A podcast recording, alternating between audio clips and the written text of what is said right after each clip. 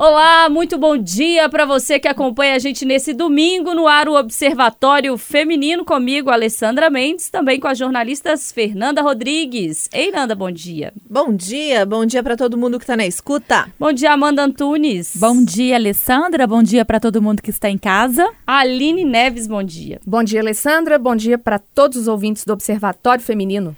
Pois é, e o Observatório de hoje quer trazer uma reflexão para você, porque eu tenho certeza que você, como a gente, acompanhou essa semana aqui em Belo Horizonte a repercussão de mais um caso de violência contra a mulher, mais um de vários que, infelizmente, infelizmente, a gente tem que noticiar diariamente. Dessa vez, uma advogada foi esfaqueada mais de dez vezes pelo ex-companheiro, um engenheiro, que atacou ela no meio da rua, na frente dos filhos. Como esse não é um caso isolado, a gente precisa trabalhar para buscar soluções definitivas para esse problema. Essa, inclusive, uma das missões aqui do Observatório. E um desses caminhos é a rede de proteção para as mulheres. Pensando nisso, foi realizado nessa semana, aqui em B H, a décima primeira edição do Workshop de Acesso à Justiça, promovido pelo Instituto Avon, em parceria com a Secretaria de Justiça do Estado de Minas Gerais, que tem como principal objetivo, o workshop, viabilizar a capacitação de profissionais, como delegados, promotores e magistrados, para expandir as redes de proteção a mulheres em situação de violência em diferentes regiões aqui do estado. Para falar sobre esse assunto, a gente recebe hoje aqui no Observatório Feminino a diretora executiva do braço social da Avon, Daniela Grelan. Bom dia, Daniela. Bom dia, muito obrigada pelo convite. Bom dia aos ouvintes da Rádio Tatiaia. É um prazer falar com os mineiros. E falar com os mineiros de uma mineira, né, Daniela? Exatamente. Você é de Belo Horizonte. Esse é o gostinho especial de trazer o workshop de acesso à justiça ao meu estado natal. E a uma rede pública, eu devo dizer, que tem feito um trabalho maravilhoso de coordenação para aumentar a confiança, a proteção que o sistema público pode dar para a mulher mineira em situação de violência. Pois é, a gente, Daniela, acompanhou essa semana aqui um caso chocante, né? Mais um, porque todos eles nos chocam muito. É, sobre essa situação que nos alerta para a violência doméstica. E aí vocês fizeram esse workshop essa semana. Eu queria primeiro entender é, qual que é o objetivo desse workshop, né? O que, que é, é essa história de fazer uma rede, para que, que isso serve e por que, que a gente precisa disso? É, esse workshop tem como principal objetivo integrar os diferentes entes da rede de proteção e resposta e acolhimento à mulher em situação de violência. O workshop é uma metodologia de treinamento de adultos que É, consegue estreitar vínculos entre os participantes para que eles, de fato, trabalhem como rede. Então, é, é, cada ente público tem um papel no acolhimento, na proteção da mulher em situação de violência, mas as soluções sistêmicas só acontecem quando eles conseguem trabalhar de forma integrada. Quando essa integração não acontece, a mulher, lamentavelmente, se perde nas lacunas. Muitas vezes ela é atacada e, às vezes, vem até a falecer, mesmo tendo é, pedido ajuda em algum lugar. Porque o que faz a diferença é que quando a mulher acesse a rede de proteção, essa rede de fato trabalha de forma sinérgica, complementar e integrada. Então esse é o objetivo do workshop, trazer, promover estudos de caso de maneira intensa durante três dias, colocando no mesmo espaço de articulação e cocriação as pessoas de diferentes instituições. Por exemplo, a gente está falando da Polícia Civil, da Polícia Militar, das, dos CRANS, dos CREAS, do Ministério Público, do Tribunal de Justiça e da Secretaria, né, no caso a Subsecretaria de Prevenção da Criminalidade. E juntos eles estudam diversos casos com o objetivo de buscar soluções eficazes para a proteção da mulher, baseados na centralidade da mulher. Então, o principal é zelar como rede pelo bem-estar dessa mulher e, obviamente, buscar também a responsabilização dos autores de violência. Daniela, A gente está falando aqui de Minas, e Minas é um estado assim muito grande, são mais de oitocentos municípios, com realidades também bem distintas, e isso também conta é, um pouco quando a gente fala de violência contra a mulher, porque são realidades que, é, apesar da gente saber que existe a violência contra a mulher em todas as classes sociais, verdade. É, existe uma facilidade de acesso, às vezes, à, à justiça, à polícia, quando você está perto de uma capital, diferente de se você estiver lá em algum extremo, né, do estado. E a gente estava falando aqui em off sobre a importância do trabalho da justiça com as comarcas que estão fazendo essa rede também entre os municípios, né?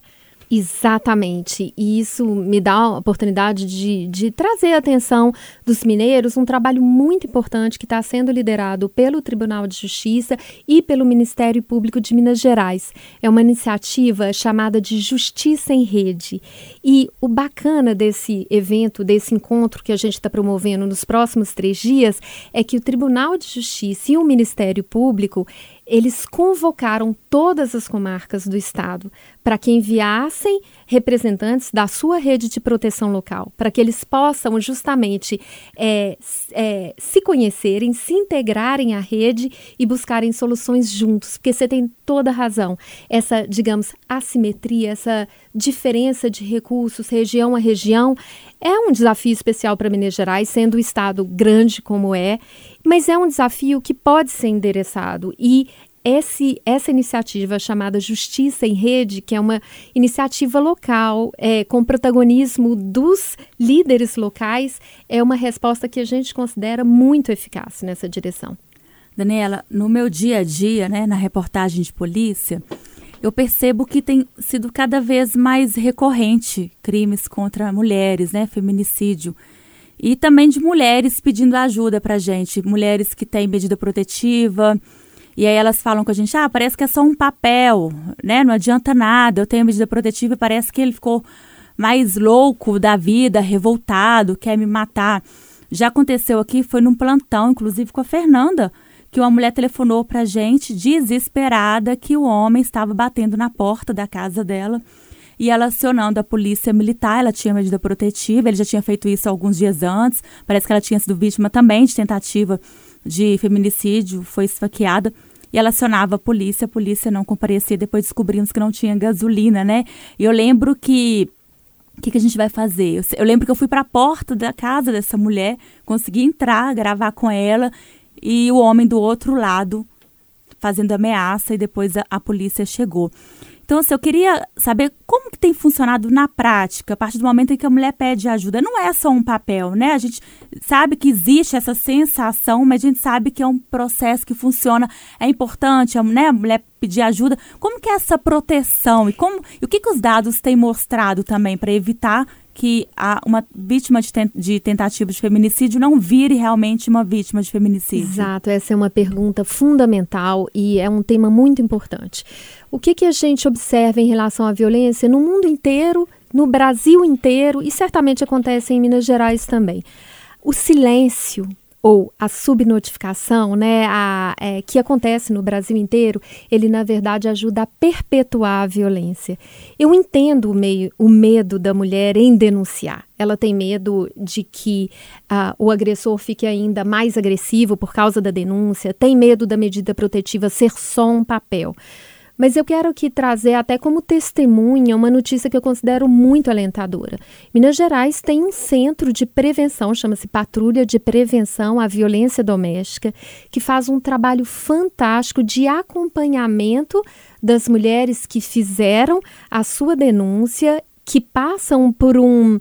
É, preenchem um formulário de avaliação de risco e que são acompanhadas com um olhar preventivo por essa patrulha de prevenção à violência doméstica. Por exemplo, deixa eu trazer um dado, né? Porque a gente sempre observa alguns eventos e os eventos são importantes para chamar a atenção da opinião pública, para pautar o debate, para nos trazer à consciência temas que de outra maneira passariam desapercebidos. Mas é importante lembrar que a cada evento que chega à nossa atenção correspondem tantos outros eventos que A partir de um olhar sistêmico, a gente consegue identificar padrões de comportamento. Então, eu quero convidá-las a ir além do evento e olhar as tendências. E aqui eu trago um dado de Minas Gerais que eu acho que deveria ser orgulho e fator alentador para todo mineiro. Uh, esse centro de prevenção, a Patrulha de Prevenção à Violência Doméstica de Minas Gerais, que tem um centro de monitoramento que é o estado da arte, que acompanha de forma individualizada as mulheres, acompanhou desde dois mil e dezoito até hoje dezessete mil mulheres. Dessas dezessete mil mulheres que já passaram por, um, por uma triagem de risco, então são mulheres de fato em situação de riscos, apenas um caso ao longo desses anos teve um, um desfecho negativo. Não que eu esteja falando que um caso é pouco. Qualquer morte evitável é uma tragédia e é uma morte que não deveria ser tolerada e que nos impacta e nos causa tristeza. Mas eu quero chamar a atenção de vocês para os dezesseis mil novecentos e noventa e nove casos de mulheres em alto risco que foram acompanhadas, que foram navegadas, nessa, por assim dizer, nessa rede de proteção e que continuam vivas.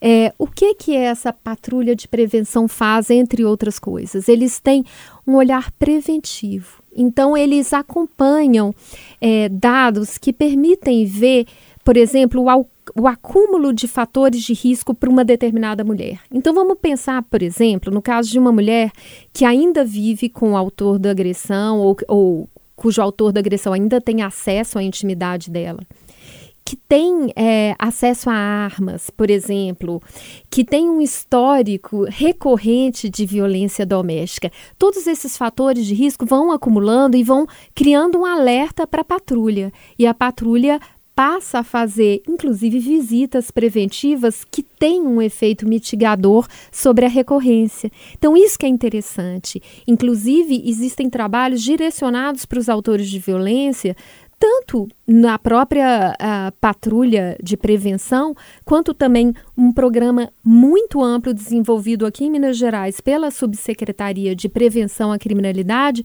junto a autores de violência.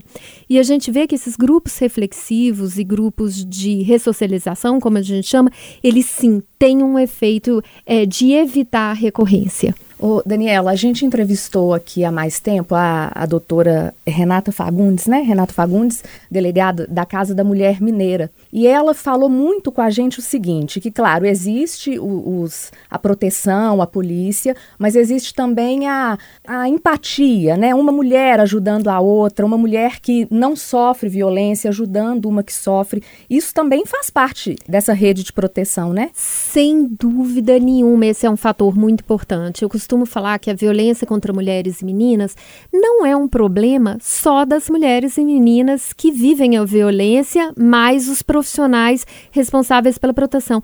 É um problema de todos nós, porque ele permeia as famílias, ele permeia as escolas, É, ele cria vítimas de feminicídio, ele cria obstáculos à, à própria prosperidade econômica de uma família e de uma sociedade. Logo, ele é um problema de todos nós. Então, todos nós temos um papel a desempenhar, esse papel sendo ativo, é, preventivo. Observe, por exemplo, o caso que a própria Rádio Tatiaia cobriu essa semana e, infelizmente, um caso muito triste, muito dramático e que foi filmado de uma mulher que foi atacada em plena via pública. Um caso certamente dramático que nos faz pensar, que nos toca. Mas observe uma questão que talvez não ocorresse assim se a gente estivesse discutindo um caso ocorrido há anos atrás. As pessoas, os motoristas pararam, desceram do carro e foram prestar auxílio. Isso não é nada intuitivo. Se a gente estivesse falando de um caso desse há, an- há anos atrás, talvez prevalecesse aquela raiz cultural da violência que fala o seguinte, em briga de marido e mulher, ninguém mete a colher.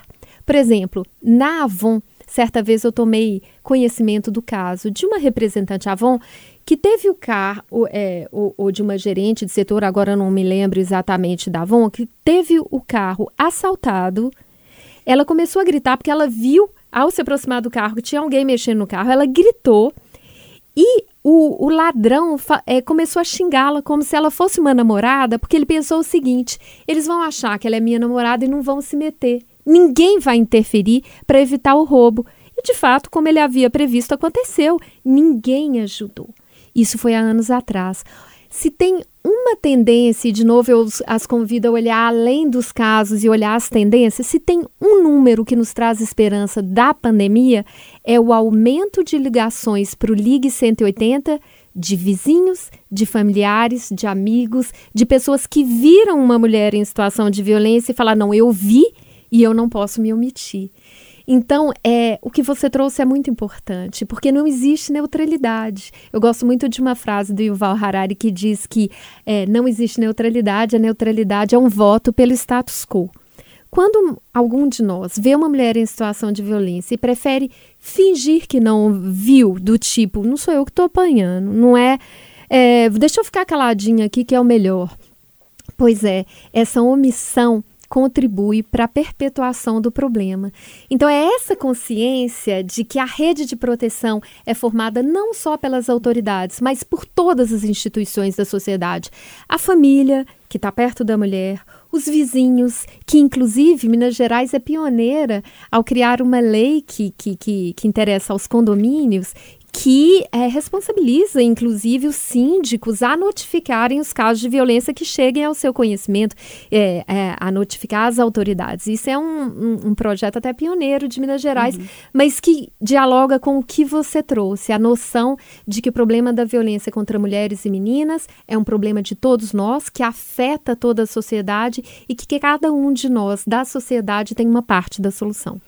É, eu acho que essa é uma reflexão muito importante, Daniela, na medida em que todo mundo tem que virar essa chave, né? Sim. Que a violência doméstica é um problema de todo mundo. Inclusive, nesse caso é, dessa semana, aqui em Belo Horizonte, foi por causa da ação da babá que a mulher, que a vítima não continuou sendo agredida, né? Ela poderia ter morrido, inclusive, porque ninguém sabe qual seria a gravidade ali dos ferimentos. Então, ela veio correndo com duas crianças, solta as crianças e vai para cima e tira ele de cima dela. Então, assim, é, aquilo ali é uma mostra de que não apenas mulheres, mas quando os motoristas param e há o socorro, quando vão atrás do autor. Então, a chave está virando e está na hora de virar mesmo.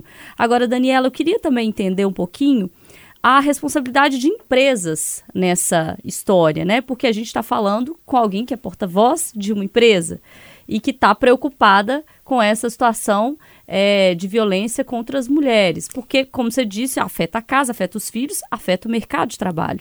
Exatamente. Porque essa mulher que apanha não vai trabalhar, essa mulher que está internada, é, enfim, a carreira dela pode acabar ali. Ela não quer ir mais porque ela tem vergonha ou porque ela ficou hospitalizada. Enfim, é também um chamamento para as empresas se posicionarem sobre essa situação. Passou da hora já? Sem dúvida, sem dúvida. Olha, os dados da Organização Internacional do Trabalho, né, da O I T, dizem que uma em cada cinco faltas no ambiente de trabalho é motivada por um afastamento de saúde é, decorrente de uma violência doméstica e familiar. Uma em cada cinco.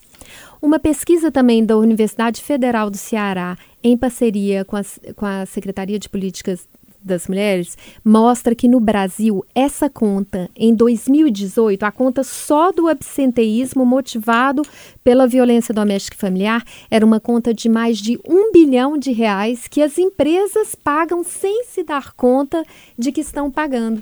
Essa conta vem na forma do absenteísmo. Mas existem outras perdas que muitas vezes não são quantificadas, que têm a ver com a perda, a, a diminuição da capacidade de concentração é, e os efeitos que isso tem no engajamento do funcionário. Tudo isso para dizer é que as, que as empresas, de fato, têm um papel determinante nessa relação, como qualquer outra instituição da sociedade. Pensando nisso, o Instituto Avon, em dois mil e dezenove, criou uma iniciativa chamada Coalizão Empresarial pelo Fim da Violência contra as Mulheres. E lá estão algumas empresas mineiras. Hoje em dia, essa iniciativa tem cento e trinta empresas signatárias que assinaram voluntariamente um compromisso nos qual, no, através do qual elas se propõem a, em primeiro lugar, promover um ambiente de trabalho livre de qualquer forma de assédio moral ou sexual. Dois, fazer campanhas de conscientização entre os seus colaboradores e até junto à sua cadeia de valor para promover a conscientização sobre o tema. E três, é, criar políticas de acolhimento a funcionário em situação de violência. Porque, observe, acho que você mesmo comentou, né? Na ausência de um ambiente que lhe proporcione segurança psicológica para pedir ajuda, a mulher não fala. Ela não fala porque ela tem medo e vergonha. Medo de ser estigmatizada, de sofrer alguma retaliação. Ah, aquela mulher sofre violência, vai dar problema pra gente, vão mandar embora. Ou seja, todas aquelas atitudes que acabam punindo a vítima e preservando o autor da violência. Ora, o que a gente espera é que as empresas sejam uma força de transformação social. E não é só... É, eu não estou falando isso como Daniela do Instituto Avon. Essa, essa expectativa da sociedade, de uma forma geral, está muito bem traduzida numa pesquisa de confiança global que chama Edelman Trust Barometer.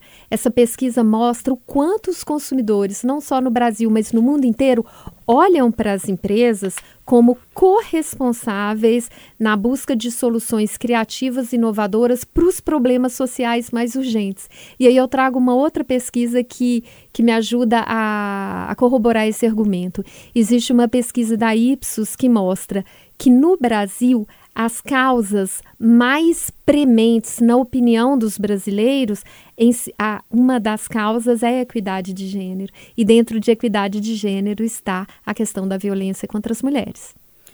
Ou seja, a gente tem que trabalhar muito ainda, né, gente, nesse sentido. A gente, como indivíduo, e as empresas, as instituições públicas, é trabalho de todo mundo combater a violência doméstica. Quem sabe um dia a gente vai falar de um cenário em que isso não exista, né?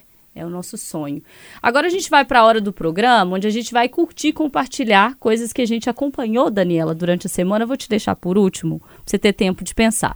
Hashtag curti, compartilhei. A Aline vai compartilhar o que com a gente? Eu tenho reparado que toda semana eu estou compartilhando filme. Hoje eu vou compartilhar música, uma playlist que eu ouvi só de mulheres, chama Escuta as Minas. Fantástica. Ela vai, ela pega Elis Regina, vai na Gal Costa, vai na Ludmilla, vai na Kelly Smith, só mulheres cantando. São quase três horas só de música cantada, cantadas por mulheres. Escuta as Minas, tá? Em todas as plataformas de áudio aí. Adorei essa, essa eu não conhecia. Vou nessa. Amanda. Eu vou compartilhar um podcast. Mais um podcast, né? E indicação que veio da Fernanda, porque eu nunca vi uma pessoa tão antenada em podcast, em tudo. Mas, enfim, eu vou... É um podcast Crime e Castigo, é, da Rádio Novelo, que também produziu, né? Praia dos Ossos. E esse podcast, é, ele busca fazer a gente ter uma reflexão, né? É, quando acontece um crime, a gente quer vingança, a gente quer justiça... O que que realmente a gente quer? Porque quando a gente vê um agressor, e eu, eu ouvindo esse podcast, fiquei analisando, a gente quer que ele sofra, que ele sinta tudo que ele fez com a vítima, mas isso é justiça? É vingança que a gente quer? Enfim, então é isso. Crime e Castigo é um, um podcast da Rádio Novelo, muito bom, e eu tô curtindo e tô compartilhando aí pra vocês. Ótima dica. E aí, Fernanda? Eu vou compartilhar hoje uma série que eu comecei a assistir, achei um pouco assim entediante, mas até a própria Alessandra estimulou a, que eu continuasse assistindo, Anatomia de um Escândalo, e tem um pouco a ver com o assunto do observatório de hoje. Se você assistir, você vai entender, porque muitos agressores, eles realmente não entendem que eles são agressores. E as é... vítimas são até convencidas de que não há agressão. Isso, de que não há agressão. É uma coisa muito sutil, mas a série aborda isso e faz a gente refletir. Então, Anatomia de um Escândalo, Netflix.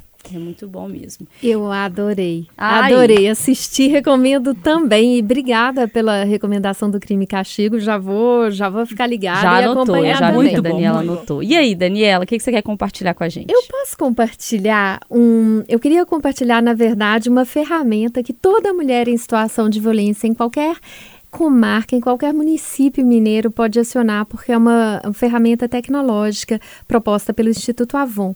É um, um bot chamada Ângela, e eu vou deixar aqui o número dela para quem estiver interessada cadastrar no WhatsApp. O número é onze nove quatro quatro nove quatro dois quatro um, onze nove quatro quatro nove quatro dois quatro um. O que, que a Ângela faz? Ela recebe uh, o contato da mulher em situação de violência, faz uma rápida triagem e aciona um, um serviço de retaguarda que, havendo autorização da mulher, faz um contato por telefone com essa mulher, claro, desde que ela concorde com isso, e propõe e faz um atendimento psicossocial e propõe para ela uma série de encaminhamentos que ela pode fazer como vítima, encaminhamentos a serviço psicológico, transporte até uma delegacia ou até, quem sabe, um, um centro de referência de atendimento é, social, ou seja, ajuda a mulher em situação de violência, é uma amiga